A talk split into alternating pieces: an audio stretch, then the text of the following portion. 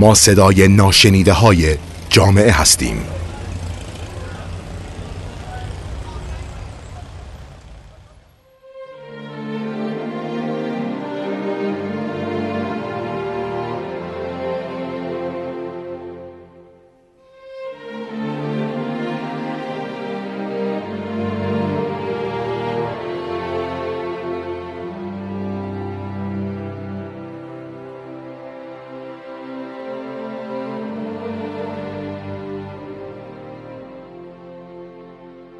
سلام دوستان وقت بخیر. من سپیده هستم کارشناس ارشد مشاوره. شما به رادیو اطلس گوش می‌دید.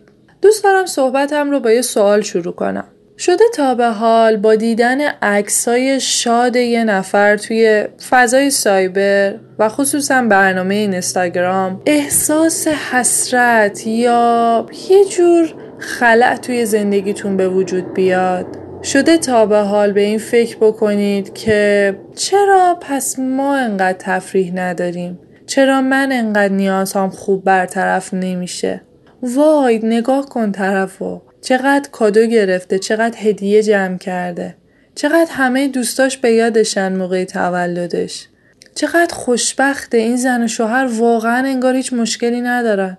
دختر این پسر همیشه در حال تفریح کردن همیشه داره میخنده. این موضوعیه که تقریبا توی سالهای اخیر واقعا باعث نگرانی افرادی شده که دقدقه مندن برای روان آدم ها. اگر بیایم آدم ها رو به دو قسمت تقسیم بکنیم که هر دو هر دو گروهمون در واقع از این فضای سایبر دارن استفاده می‌کنن از برنامه های کاربردی مثل تلگرام مثل اینستاگرام دارن استفاده می‌کنن اما تفاوتشون در چیه؟ گروه اول با دیدن عکسای شاد و خوشحال دوستانش یا اطرافیانش یا حتی کسایی که نمی‌شناسه یک حسرت عجیبی رو حس می‌کنه و شروع می‌کنه ذهنش به مقایسه کردن. شروع می‌کنه به احساس شرمی که من که زندگی نمی‌کنم تمام زندگی واسه آدم های دیگه است. ببین اینا چقدر خوشبختن. و دقیقا وقتی برمیگرده توی زندگی واقعی خودش نمی‌تونه از لذت ها و از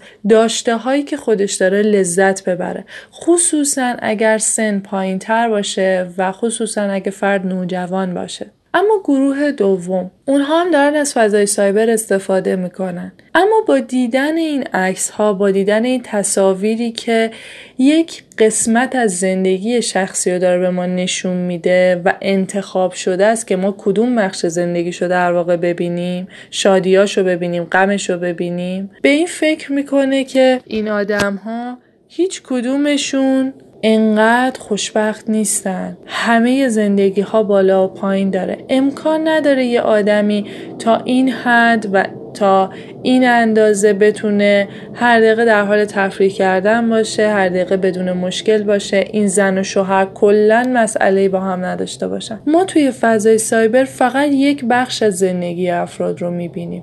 عین یک برش کیک میمونه عین یک slice میمونه یک بخش میمونه که خود فرد انتخاب کرده ما کدوم بخشش رو ببینیم. حالا این دو گروه رو با هم مقایسه کنید. دو تا نوجوان رو در نظر بگیرید که در دسته اول فردیه که با حسرت عجیبی روبرو میشه. خب این به صورت یک چرخه روی زندگی واقعی فرد اثر می‌ذاره. به محض اینکه تلفن همراهش رو می‌ذاره زمین و برمیگرده سمت خونوادهش می‌بینه هیچ چیز انگار نداره.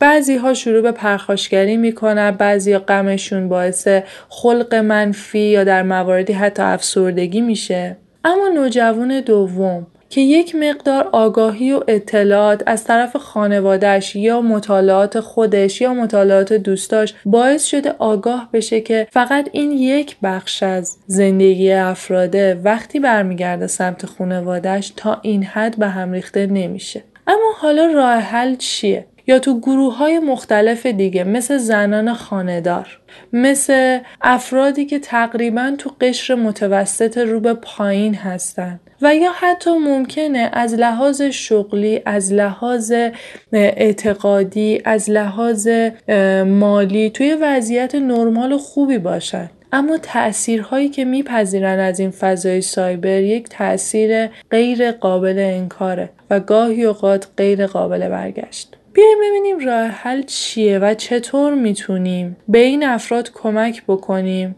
که زندگی واقعی خودشون رو گره نزنن به فضای سایبر. چیزی که فضایی که وقتی من میخوابم وقتی که گوشیمو می‌ذارم زمین هنوز این فضا ادامه داره. به خاطر همین این فضا مجازی نیست. تاثیراتش رو روی زندگی من بخواد نخواد می‌ذاره. من همین که ذهنم درگیر یک تصویر توی این فضا بشه درگیر یک مطلب توی این فضا بشه یعنی من تاثیر گرفتم. یعنی زندگیم دستخوش یک تغییر شده. می‌دونیم که هر فناوری وقتی به وجود میاد وقتی وارد یک کشوری میشه وقتی خود یک کشوری به وجودش میاره هم جنبه های مثبت داره و هم جنبه های منفی. و به هیچ عنوان نمیشه که فارغ از این دوتا فقط بگیم آسیب می‌زنه یا فقط بگیم که خیلی مفیده. فضای سایبر هم دقیقا همینطوره. اما ما می‌خوایم راه حل هایی رو با هم مرور بکنیم که ببینیم در چه زمینه هایی می‌تونیم وقتی وارد این فضا شدیم کمتر باعث آسیب رسوندن به خودمون و یا حتی اطرافیانمون بشیم. مهمترین و کلی ترین اتفاقی که می‌تونه بیفته اینه که ما از اصطلاحی به اسم سواد رسانه‌ای بهرهمند باشیم. اما این سواد رسانه یعنی چی؟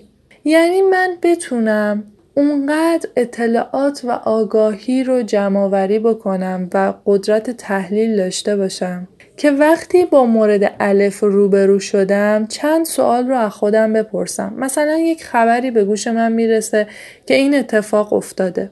مواجهه من با این خبر باید چطور باشه؟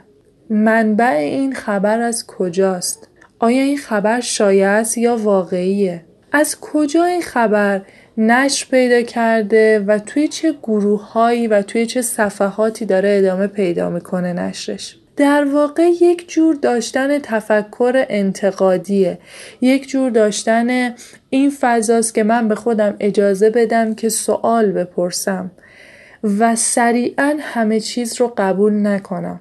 مسلما نیاز هست که این در واقع علم در سنین کودکی حالا متوسطه حتما به بچه ها آموزش داده بشه. ما حتی با بزرگسالایی روبرو هستیم که اصلا این چیزها رو یا نمی‌دونن یا اطلاعاتشون کافی نیست.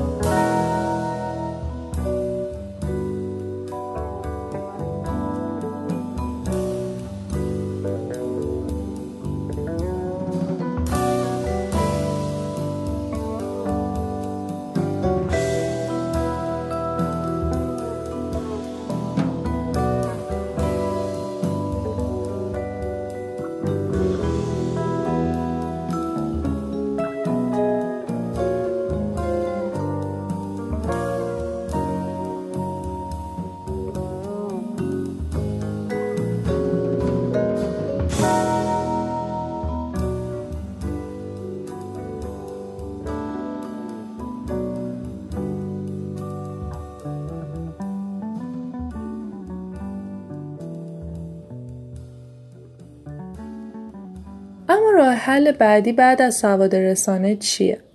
مسلما می‌دونیم خیلی از افراد توی فضای سایبر برای اینکه تبلیغات خودشون رو به بالاترین حد ممکن برسونن و میزان بازدید پست هاشون میزان گرفتن یا اصطلاح لایک رو بالا ببرن از هر نوع تبلیغی که بتونن استفاده می‌کنن گاهی ممکنه شما با یک مطلبی روبرو بشین که محتوای اون مطلب اصلا به تیترش نمی‌خوره. شما رو با یه مطلبی وارد چند تا صفحه می‌کنن و خیلی سریع شما به این وارد میشین که آیا این خبر درسته یا نه و یهو به خودتون میای می‌بینین دارین مثلا نیم ساعت یک ساعت از وقتتون رو توی این صفحات مختلف سپری کردیم حالا فرض کنید آدمی که هیچ هدفی توی زندگیش نداشته باشه کاملا سرگردون باشه توی فضای واقعی حتی ندونه چه ارزش هایی داره ندونه چه اهدافی داره با ورود به فضای سایبر چه اتفاقی براش میفته ما عمده مسائلی که الان توی نوجوانامون داریم به خاطر وابستگی بیش از حدی که به وسایل حالا دیجیتال مثل موبایلشون پیدا کردن دقیقا از همینجا ناشی میشه. بچههایی که هنوز هویتشون شکل نگرفته هنوز توی دو دو تا چارتای عقلی و احساسی قرار دارن وارد فضایی میشن که یک دریایی از اطلاعات هم مفید هم مزر در کنار همه و هنوز قدرت تشخیصش رو نداریم. ما باید به این نوجوان کمک کنیم. شاید وظیفه پدر مادرها اینجا واقعا سنگین باشه چون ما هر روز داریم میریم جلوتر و می‌بینیم با یک برنامه جدید با یک امکانات جدید روبرو هستیم. و اگر نتونیم خودمون رو تطبیق بدیم با این سرعت واقعا کم میاریم. اینکه حواسمون باشه بچه ها دارن از چه برنامه هایی استفاده می‌کنن. یک جور ایجاد فضای صمیمانه برای اینکه وقتی مطلبی رو دید توی فضای سایبر بتونه بیاد مطرح بکنه. حالا این مسئله یعنی در واقع این راه حل توی خیلی از چیزها نمود داره. توی خیلی از مسائل می‌تونه راه چاره باشه. همین که من انقدر با بچم رفیق باشم یا حتی زن و شوهر انقدر با هم رفیق باشن وقتی یک چیزی رو باهاش مواجه میشن به راحتی بتونن راجع بهش صحبت بکنن. ما مسئله اصلیمون راجع به ارتباطا و تخریب شدن ارتباطای این روزامون اینه که ما اصلا بلد نیستیم ما هم ارتباط درست و کامل برقرار بکنیم. ارتباطی که من پیام رو ارسال می‌کنم اون پیام به درستی به طرف مقابل من انتقال داده میشه و می‌تونم در مقابلش یک پاسخی دریافت بکنم. مورد بعدی و راه حل بسیار مهمی که می‌تونه به بچه ها به افرادی که کلا از فضای سایبر استفاده می‌کنن کمک بکنه. اینه که من بدونم چه اخباری وقتی که وارد این فضا میشم وقتی کانال های جعلی. وقتی کانال هایی که فقط به فکر در واقع جذب مخاطب هستن رو بتونم شناسایی بکنم.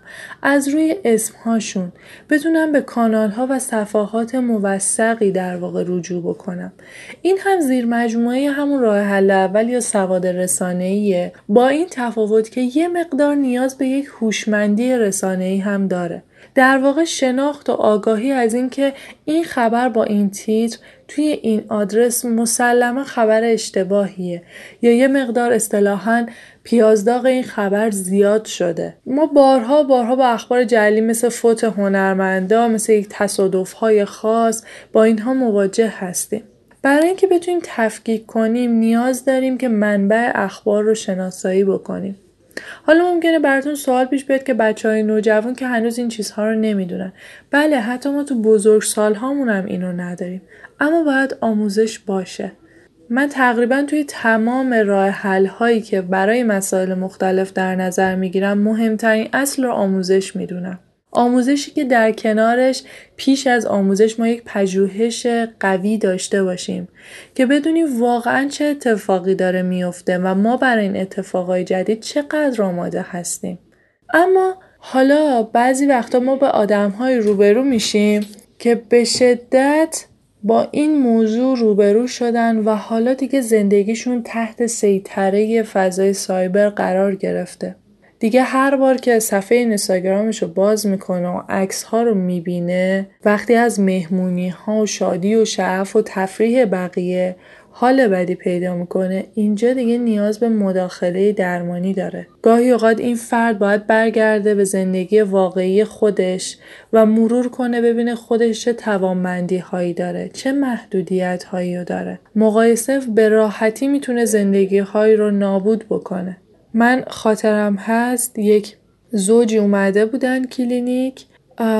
دقیقا مسئلهشون سر این بودش که خانوم به شدت به این فضا اعتیاد پیدا کرده بود و دائما میگفتش مثلا چرا فلانی همسرش اینو براش گرفته اینا هر شب با همدیگه میرن بیرون اینا چقدر تفریح دارن و انقدر این مقایسه زیاد شده بود که دیگه از زندگی واقعی خودش قافل شده بود.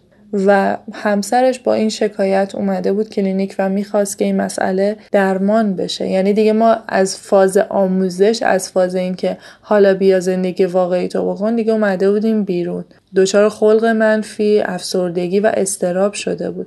چون می‌دونید ذات این فضا یک فضای ایجاد استرابه. چون باعث میشه تو خیلی تغییرات رو در خودت حس بکنی و استرس هم از یک تغییر شروع میشه. امیدوارم که هممون بتونیم با افزایش دادن و بالا بردن آگاهی های خودمون از مسائل مختلفی که هر روز هم داره بیشتر میشه بهتر مدیریتش بکنیم و به راحتی زندگی هامون رو از دست ندیم و راهمون رو کج نریم. براتون آرزوی سلامتی و سعادت دارم. خدا نگهدار.